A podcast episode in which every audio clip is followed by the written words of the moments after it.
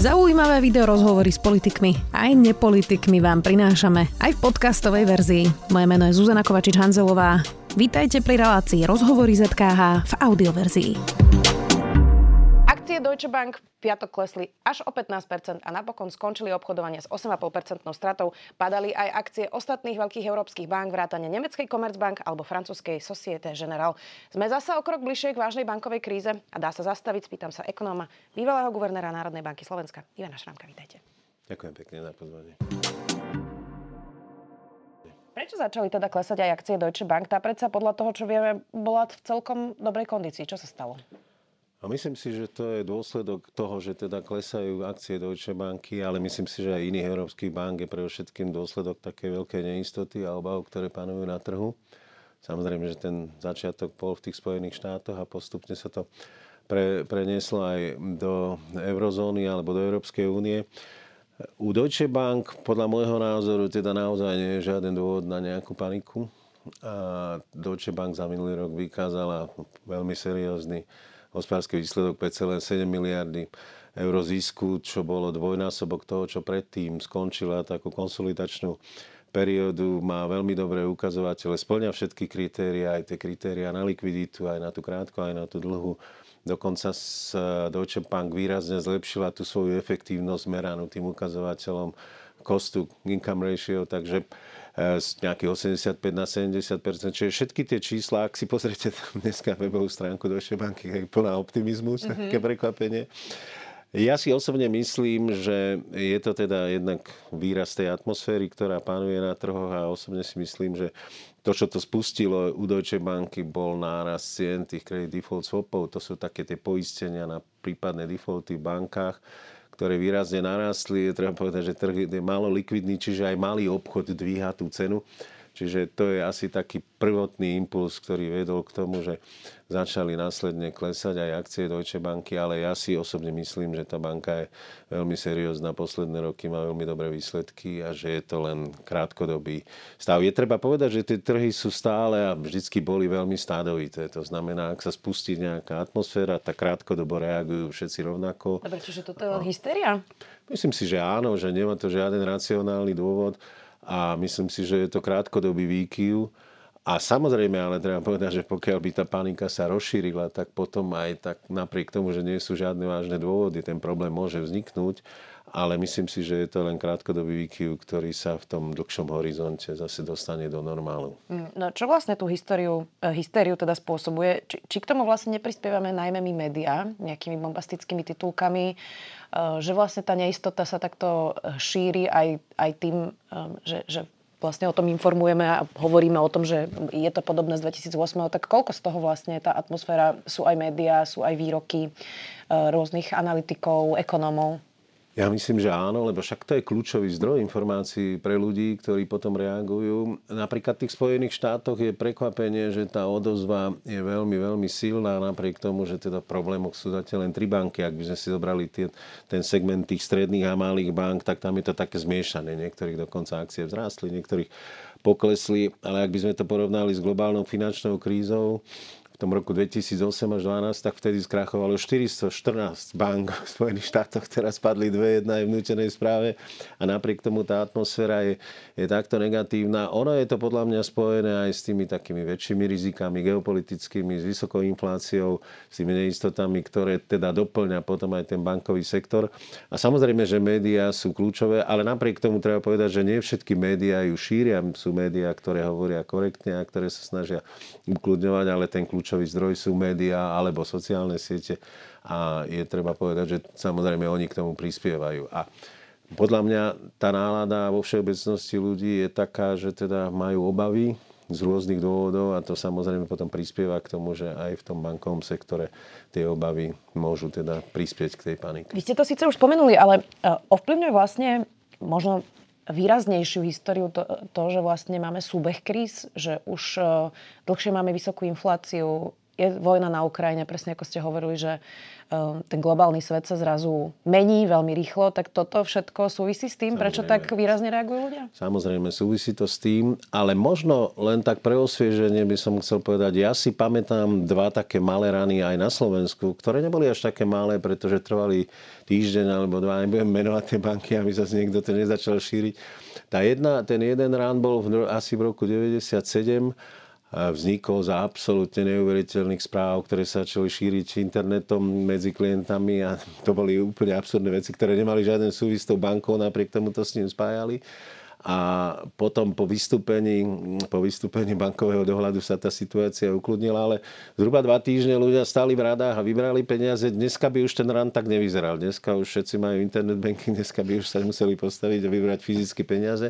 Už by len prevádzali. A potom druhý rán, druhý takýto rán alebo miniran som zažil na rokoch 2005-2006 a takisto bez nejakého, absolútne bez nejakého dôvodu. Tá banka bola absolútne zdravá, úplne v poriadku. Tiež ľudia vybrali asi dva týždne, zavreli nejakú pobočku v nejakom meste a z toho sa začali šíriť. Čiže ľudia sú náchylní na takéto panické správanie a keďže sa boja teda o svoje peniaze, tak to je. Dneska už je samozrejme situácia iná, lebo tá úroveň ochrany vkladov je ďaleko vyššia, ako bola v tých rokoch, o ktorých som hovoril. Takže dneska bežný človek má 100 tisíc eur ochranu, takže sa obávať ničoho nemusí ten mechanizmus funguje veľmi dobre. To znamená, ak by banka padla, tak do 10 dní dostane svoje prostriedky naspäť, takže tam nejaká, nejaký dôvod na obavu nie. Ale napriek tomu si myslím, že ľudia ten sklon k, takýmto, k takémuto správaniu majú a veľmi rýchlo podľahnú takýmto správam. Hovorili sme o tej mm, Deutsche Bank, ale poďme naspäť na chvíľu do tej uh, Ameriky. Až desatine amerických bank hrozí ešte väčší pokles hodnoty aktív, aký dosiahol uh, práve v Silicon Valley Bank. Um, to odhadujú americké ekonomovia. Tak je to americký alebo celosvetový problém? No, ja si myslím, že ten kľúčový problém je v Amerike z viacerých dôvodov. Po tej globálnej finančnej kríze v roku 2010 sa v Spojených štátoch, ale aj v Európskej únie prijali e, nové regulačné pravidlá. V Spojených štátoch to bol tzv. Dodd-Frank zákon, ktorý zaviedol pomerne prísnu reguláciu na všetky banky, ktoré mali väčšiu bilanciu ako 50 miliard dolárov. A len pre porovnanie, to znamená, tam bola definícia, že dôležitá banka je tá, ktorá má viac ako 50 miliard dolárov bilanciu. U nás žiadna banka sa nepribližuje tejto sume, takže u nás z tohoto pohľadu nemáme žiadnu dôležitú banku. Ale postupne, ak nastúpil Trump, tak jeho pohľad na svet bol taký, že samozrejme žiadna regulácia, to proste musí ísť tak, jak to jeden biznis sa musí robiť a začali rušiť. A jedno to, čo rušili z tej regulácii, bolo to, že posunuli tú hranicu z tých 50 miliard na 250 miliard. Tá SVP banka tam mala 200 miliardov, čiže prestali ich regulovať, prestali ich detálne regulovať, prestali ich stresovo testovať, čo je veľmi dôležitá vec, pretože v tom stresovom testovaní, ak sa dobre robí, tak sa testuje, čo sa stane, keď stupnú rokové sadzby a aké riziko tá banka bilancií má. Čiže toto bola veľmi veľká zásadná chyba. Treba povedať, že teda tých republikánov v tých zmenách, v tom rušení tej regulácie podporili aj demokrati. A treba... Aj samotný Frank, by the way, inak. Aj, aj samotný Frank, áno, ten sa dokonca stal potom členom jednej z týchto problémových bank. A samozrejme, že ešte problém je v tom, že jednotlivé štáty ešte môžu dávať ďalšie výnimky. Čiže v podstate táto banka nebola dobre regulovaná, spojili si tam problémy rastu úrokových sádzieb, znehodnotenia časti aktív tej banky s tým, že bola slabo regulovaná, nebola dobre kontrolovaná, s tým, že management, s tým, že management tejto inštitúcie bol teda nastavený na tie krátkodobé ciele. Z toho samozrejme z toho samozrejme vyplynuli problémy a ukazuje sa, že viaceré banky majú také problémy. Na rozdiel od Spojených štátov Európa, ak by teda Spojené štáty, tá regulácia sa volá zhruba Basel 3, je to taký názov na, na tú reguláciu, tak na rozdiel od Spojených štátov Európskej únii, v eurozóne alebo v Európskej únii tá regulácia platí a banky sú veľmi silne kontrolované. Tie systémov dôležité banky ECBčkou, tie menšie banky kontrolované národnými bohľadmi a dohľadmi a tie regulačné pravidlá, rôzne ukazovatele, či už na likviditu a na niečo sú veľmi prísne a sú veľmi dobre plnené. Čiže to je zásadný rozdiel medzi Spojenými štátmi a Úniou. V Spojených štátoch sú dobre podobne regulované veľké banky, tie na tých 250 miliard, ale ale tie stredné a menšie banky, tie teda takto regulované nie sú. Čiže poučili sme sa v Európe lepšie z tej krízy v 2008 ako Američania? Myslím, že áno, že sme sa poučili lepšie.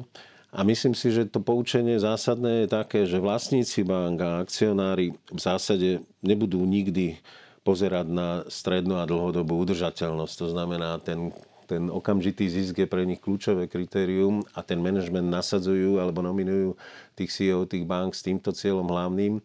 A to, aby sa nestalo problémom, na to je jediná, jediná protizbranie naozaj dobrá sírna regulácia. Čiže vediť v to, že tam budú zodpovední manažery, ktorí dlhodobé budú sa starať o nejaký pozitívny a udržateľný rozvoj banky, asi je nezmysel.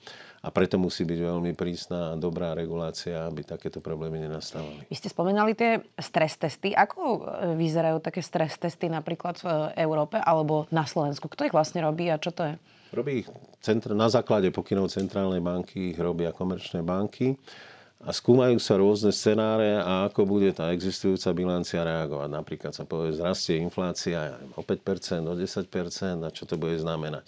Alebo sa povie, keď úrokové sadzby centrálnych bank vzrastú o toľko a o toľko percent, tak sa testuje, robia sa modely, že aké riziko má v tomto smere tá banka a aký dopad bude na kapitálovú primeranosť a iné kľúčové ukazovatele. A v tých Spojených štátoch práve tieto stres testy sa nerobili, lebo tieto stredné banky mali výnimky Takže nikto nevedel alebo nevedel celkom dobre povedať, že ak sa teda dvihnú úrokové sadzby a poklesnú ceny tých dlhopisov, ktoré oni mali v tej bilancii, čo to s tou bankou urobí.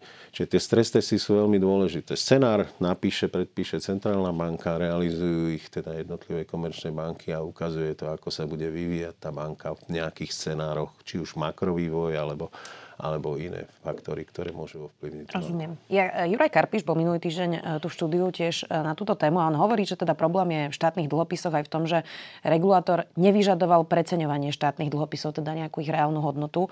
On vlastne kritizoval, že vydávanie štátnych dlhopisov spôsobilo túto krízu. Súhlasíte s ním? Nie je to celkom presne. Ja Juraja Karpiša akceptujem, samozrejme, to je skúsený človek, dobre rozpráva a myslím si, že má aj veľký prehľad. Ale ono je to tak, že v tej, v tej bilancii tej banky môžete kategorizovať tie dlhopisy. Môžete ich zaradiť ako na obchodovanie. Ak ich zaradíte na obchodovanie, to znamená, kupujete ich na to, aby ste ich predali, tak v takom prípade ich musíte preceňovať na tú market alebo na tú fair value.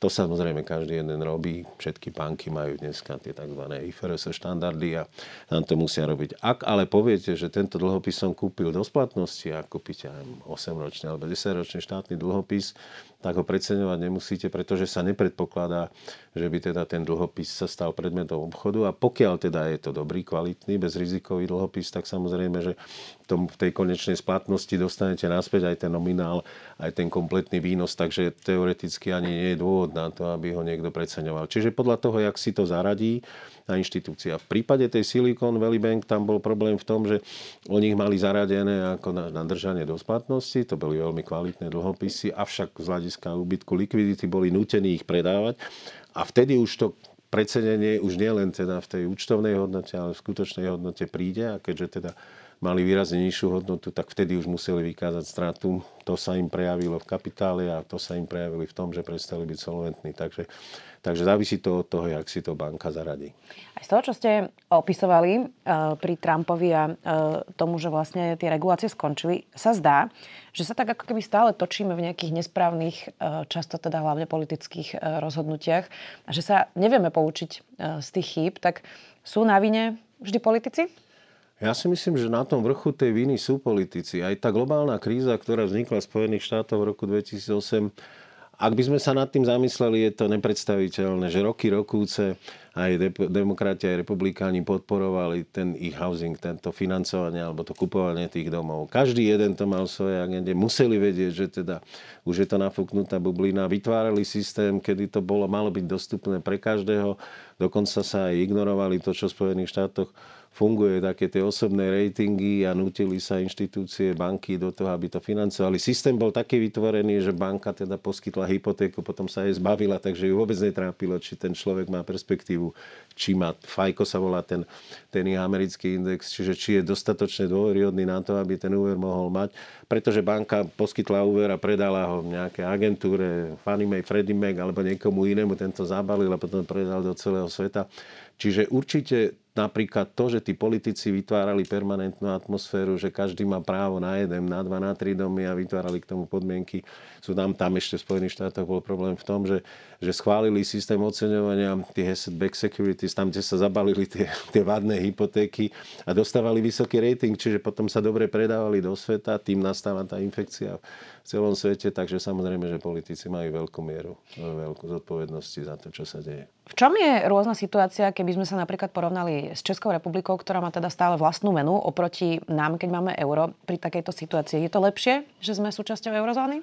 Tak ja určite budem podporovateľ eura. Ja si myslím, že je to veľ, veľkou výhodou stále. Myslím si, že aj v Česku uznávajú tým, že ja som tam relatívne aktívny, tak chodím tam dosť často na diskusie uznávajú to, že napríklad to, že máme výrazne nižšie stále úroky na hypotékach, stále napriek tomu, že sa výrazne zvyšili, ale sú aj na polovičnej hodnote ako v Českej republike vnímané ako veľké pozitívum. Pre tento náš trh samozrejme vyhli sme sa tým kurzovým výkyvom. Českej republike mali problém, najprv im mena devalovala, teraz im začala posilovať.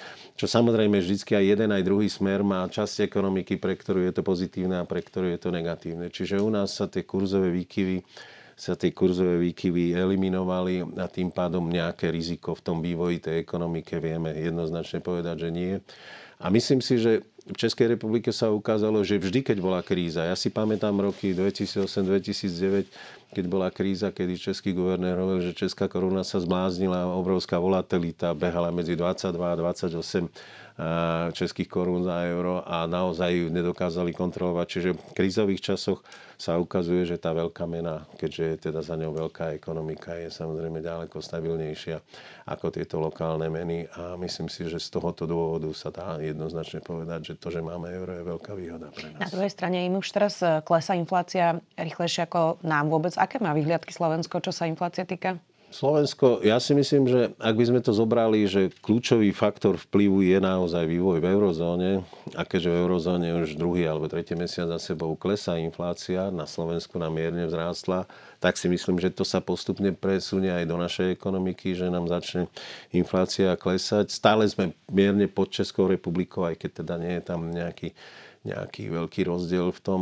Minulý rok bol väčší rozdiel vo vývoji inflácie. Čiže ja osobne očakávam, tak jak to prognozuje aj Centrálna banka, že nám inflácia v tomto roku začne klesať. Prísť na ten cieľ dvojpercentný, to ešte sa v tomto roku nestane, ale myslím si, že sa k tomu blížime. Samozrejme, všetky tieto predikcie majú obrovské rizika, pretože tých faktorov, ktoré môžu zmeniť názor na ten vývoj, je veľmi veľa. Či už sú to tie geopolitické, vojna na Ukrajine, energie a to všetko to sú faktory, ktoré môžu, môžu veľmi výrazným spôsobom tie relatívne optimistické predikcie upraviť. Čiže myslím si, že a verím tomu, že prognoza Národnej banky o poklese inflácie v tomto roku je dobrá. Veľa mladých ľudí sa ma teraz pýta, že či takéto úroky na hypotékach budú najbližšie roky, pretože sú pre nich tým pádom nedostupné. Tým pádom je pre nich nedostupné aj bývanie, hoci teraz tie ceny bytov začali trochu klesať. Toto je prognoza, ktorá bude pre mladých ľudí, že prosto budú naozaj takéto 3-4% hypotéky, ktoré si človek nebude vedieť zobrať? Jednak my sme si zvykli na to veľmi rýchlo, že boli nízke sadzby. Ja si myslím, že 3% sadzby sú štandardné, alebo boli v minulosti vždy štandardné. Samozrejme, že, že to neznamená, že, že keď si myslím, že 3% sadzba bola štandardná, že to umožňuje mladým ľuďom, aby si brali vo veľkom hypotéky. A ten vývoj hypoték bude závisieť od toho, ako sa budú vyvíjať úrokové sadzby centrálnej banky, pretože tá dominantne ovplyvňuje aj vývoj celkových úrokových sadzieb aj v tom komerčnom svete a myslím si, že ešte stále sme vo fáze, kedy Európska centrálna banka bude zvyšovať úrokové sádzby. Podľa tých prognóz sa dostaneme niekedy v najbližších e, obdobiach na ten pík, na ten strop a potom by postupne, ak sa bude potvrdzovať znižovanie inflácie, mohli začať klesať a keď začnú klesať, tak potom samozrejme to môže ovplyvniť aj to, že sa budú znižovať úroky na hypotekárnych úveroch. Keď sa ešte vrátim späť e, k tej bankovej kríze, kam to až môže zájsť? Aké sú vlastne tie scenáre, ktoré podľa vás e, sú najreálnejšie? Môžeme si teda namedolovať ten najhorší a potom nejaký taký reálnejší. No ja si myslím, že uh, ja by som žiaden dramatický scenár nerobil, pretože centrálne banky dneska majú dostatočné nástroje na to, aby dokázali nejakú aj významnú paniku ja nepredpokladám, samozrejme by sme si mohli hovoriť o úplne dramatickom scenáre, ale nemyslím si, že, to, že by to nastalo. Ináč možno by som ešte tak povedal len pre, pre nejaké ako, také osvieženie, že, že to nie je nič nové v histórii. Taký prvý dramatický zásah centrálnej banky v Británii bol v 1866, kedy, a je to nepredstaviteľné, že vtedy Bank of England dala skrachovala najväčšia banka vtedy, sa volala Over and Gurney sa volala a tá banka tá centrálna banka vtedy dala na trh likviditu v hodnote porovnateľnej s tou, ktorú, dala, ktorú dal FED 3,5 bilióna e, dolárov v roku 2008. Čiže takéto cykly boli už veľmi, veľmi dávno a sú asi normálnou súčasťou tohoto sveta, tohoto finančného sveta. Čiže to by som chcel povedať, že centrálne banky sa výrazne poučili a, a naučili a vytvorili si nástroje, ktoré dokážu eliminovať a dokážu doplňať. Napríklad v tých Spojených štátoch je, je to, čo sa udialo, že pán Pavel alebo pani Jelenova povedali, že v podstate v prípade týchto krachujúcich bank povedali vkladateľom, vy máte garantované všetko. Čo je podľa mňa istý typ morálneho hazardu, keby sa to malo rozšiť. To sa ani reálne nedá povedať, že všetci majú všetko garantované pretože samozrejme to by zase spôsobil ten morálny hazard tom, že potom by tí manažeri už nemali žiadne zábrany v tom, lebo by si povedal, že každý občan aj tak dostane všetko, tak ja môžem robiť rizikové transakcie, ak chcem. Toto má zmysel povedať len vtedy, ak som si vedomý, že musím pritvrdiť tie regulácie, čiže kombinovať dva takéto faktory. ale to, čo to ukludnilo, bolo toto vyjadrenie, že teda aj dokonca aj obyvateľ, ale aj firmy, ktorí mali vo Silicon Valley Bank tie svoje vklady, tak ich dostanú naspäť. Čiže toto je jeden z tých nástrojov, ktorý ktorý dokáže eliminovať nejaké dramatické situácie v bankách. Okrem toho otvorili facility, to je to, čo urobila Bank of, Bank of England v tom 1866 a povedali všetkým bankám, ak máš hociaký dôveryhodný papier, prídi sem, dlhopís alebo podobný, tak my ti za to dáme cash čiže otvorili významnú linku v centrálnej banke pre komerčné banky. Čiže myslím si, že sú dneska účinné nástroje, ktoré dokážu zabrániť nejakej naozaj totálnej pohrome alebo nejakému totálnemu krachu celého systému. A toto je jedna z tých, akože, jedno z tých poučení z tých predchádzajúcich kríz, že teda ten systém sa vytvoril, je rešpektovaný a dokáže priniesť teda dôveru. Takže ja osobne nejakú totálnu drámu si nemyslím, že im mohla nastať vzhľadom na to, že teda centrálne banky majú dostatočné nástroje v rukách, ako tomu zabrániť. Rozumiem. Keby sme sa pozerali teraz čisto na Slovensko, je to vôbec otázka pre Slovensko? My tu máme pobočky uh, veľkých bank, ktoré nie sú slovenské. Uh, máme euro, vyzerá, že nič vážne by nám nemalo hroziť. V podstate aj politici jediné, čo riešia, je bankový odvod a ako teda vytiahnuť peniaze z bank, nejako komplexne sa tejto otázke inak nevenujú. Takže čo by sme mali robiť na Slovensku, ak vôbec niečo? No ja si myslím, že ten náš bankový sektor je v dobrom stave. Ak sme hovorili o tom, prečo v tých Spojených štátoch došlo k tomu pádu, tak nič z tých negatív u nás neplatí. To znamená, jednak Silicon Valley Bank mala obrovský rozsah tých nechránených vkladov. To znamená, ako náhle sú tam klienti, ktorí nemajú chránené vklady, tí prví podliehajú panike a prví utekajú si vybrať tie svoje vklady z tejto banky, takže u nás také vôbec nič neexistuje. U nás sú dominantné, ale aj v tej Deutsche Banke, v tej Deutsche Banke je 70% vkladov chránených, čiže na rozdiel od toho SVB, ktorá teda mala obrovský rozsah. Rozsah tých rizikových dlhopisov v našich bilanciách je podstatne, podstatne menší. Možno v priemere okolo 10% a povedzme v tých Spojených štátoch tieto banky majú až 60 tých rizikových, tých, tých dlhopisov, ktorých ceny výrazne klesli vďaka tomu, že rastú. Čiže u nás teda bankový sektor je zdravý. Ja by som teraz ako nechcel príliš sa púšťať do toho, že či vyťahnuť z bank viacej alebo menej peňazí. Ten model, ktorý bol pri predchádzajúcej vláde, bol extrémne zlý v tom, že on nezdaňoval zisk, on zdaňoval v podstate pasíva a ten, to znamená, platila aj banka bez ohľadu na to, aký, aký mala hospodársky výsledok. Čiže ak by sa zvýšila daň z toho zisku, tak to je priateľnejší model ako to, čo tu bolo predtým, pretože to bolo extrémne zaťažujúce. A to, čo mi vadí v týchto diskusiách, že ako to dneska prebieha, že to neprebieha ako dialog. To znamená, že mnoho razy schváľujú poslanci emotívne návrhy zákonov bez toho, aby poznali ich dopady. Mohol by som povedať viacer, ale asi nechceme o tom hovoriť, ktoré boli v poslednom čase schválené, ktoré prinášajú ďaleko väčšie negatíva, ako si oni vôbec myslia. A to je samozrejme výsledok toho procesu, ktorý je, ktorý je by som povedal, málo málo otvorení, málo transparentní. Tie subjekty, ktorých sa to týka, nemajú dobrú možnosť sa k tomu vyjadriť a nie sú dobré analýzy urobené, že aký dopad toho bude. Niekedy Čiže, žiadne analýzy Niekedy žiadne. Čiže ak teda diskutovať o nejakom bankovom odvode, tak by to chcel robiť takouto transparentnou, otvorenou a kompletnou cestou a potom robiť závery a nie takto narýchlo poslaneckými iniciatívami navrhovať niečo, čo potom môžeme olutovať. A samozrejme, keď ten bankový sektor je takýto zneistený, tak každá jedna negatívna informácia zase len môže prispieť k tej neistote, takže v tomto smere by som predovšetkým vyzýval na otvorenosť a transparentnosť tej, tej diskusii o prípadných ďalších odvodoch alebo daniach. Inak bol tu ústavný právnik Radoslav Procházka, ten hovoril, že on by dal medzirezortné pripomienkové konanie aj na poslanecké návrhy, aby teda museli prejsť e, normálne riadnym pripomienkovacím konaním. Tak to by možno asi pomohlo, nie? Aby to nebolo také rýchle. Samozrejme, že áno. Ja som šokovaný, že, že tá kvalita tých poslancov si vôbec, vôbec trúfne trúfne robiť nejaké návrhy, ktoré samozrejme si možno myslia, že im prinesú nejaké body, ale finálne to znamená veľmi negatívne vplyvy.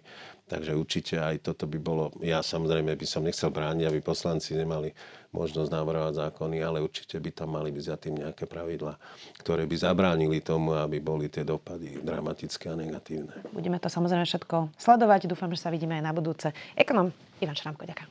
Ďakujem aj ja za pozvanie. Počúvali ste podcastovú verziu relácie Rozhovory ZKH. Už tradične nás nájdete na streamovacích službách, vo vašich domácich asistentoch, na Sme.sk, v sekcii Sme video a samozrejme aj na našom YouTube kanáli Denníka Sme. Ďakujeme. Volám sa Juraj Rizmana, v denníku SME pre vás pripravujem reláciu Bezpečne.sk. Reláciu o tom, že obrana a bezpečnosť, či sa nám to páči alebo nie, sa týka nás všetkých. Reláciu Bezpečne.sk nájdete vo videosekcii denníka SME a jej podcastovú verziu vo všetkých podcastových aplikáciách.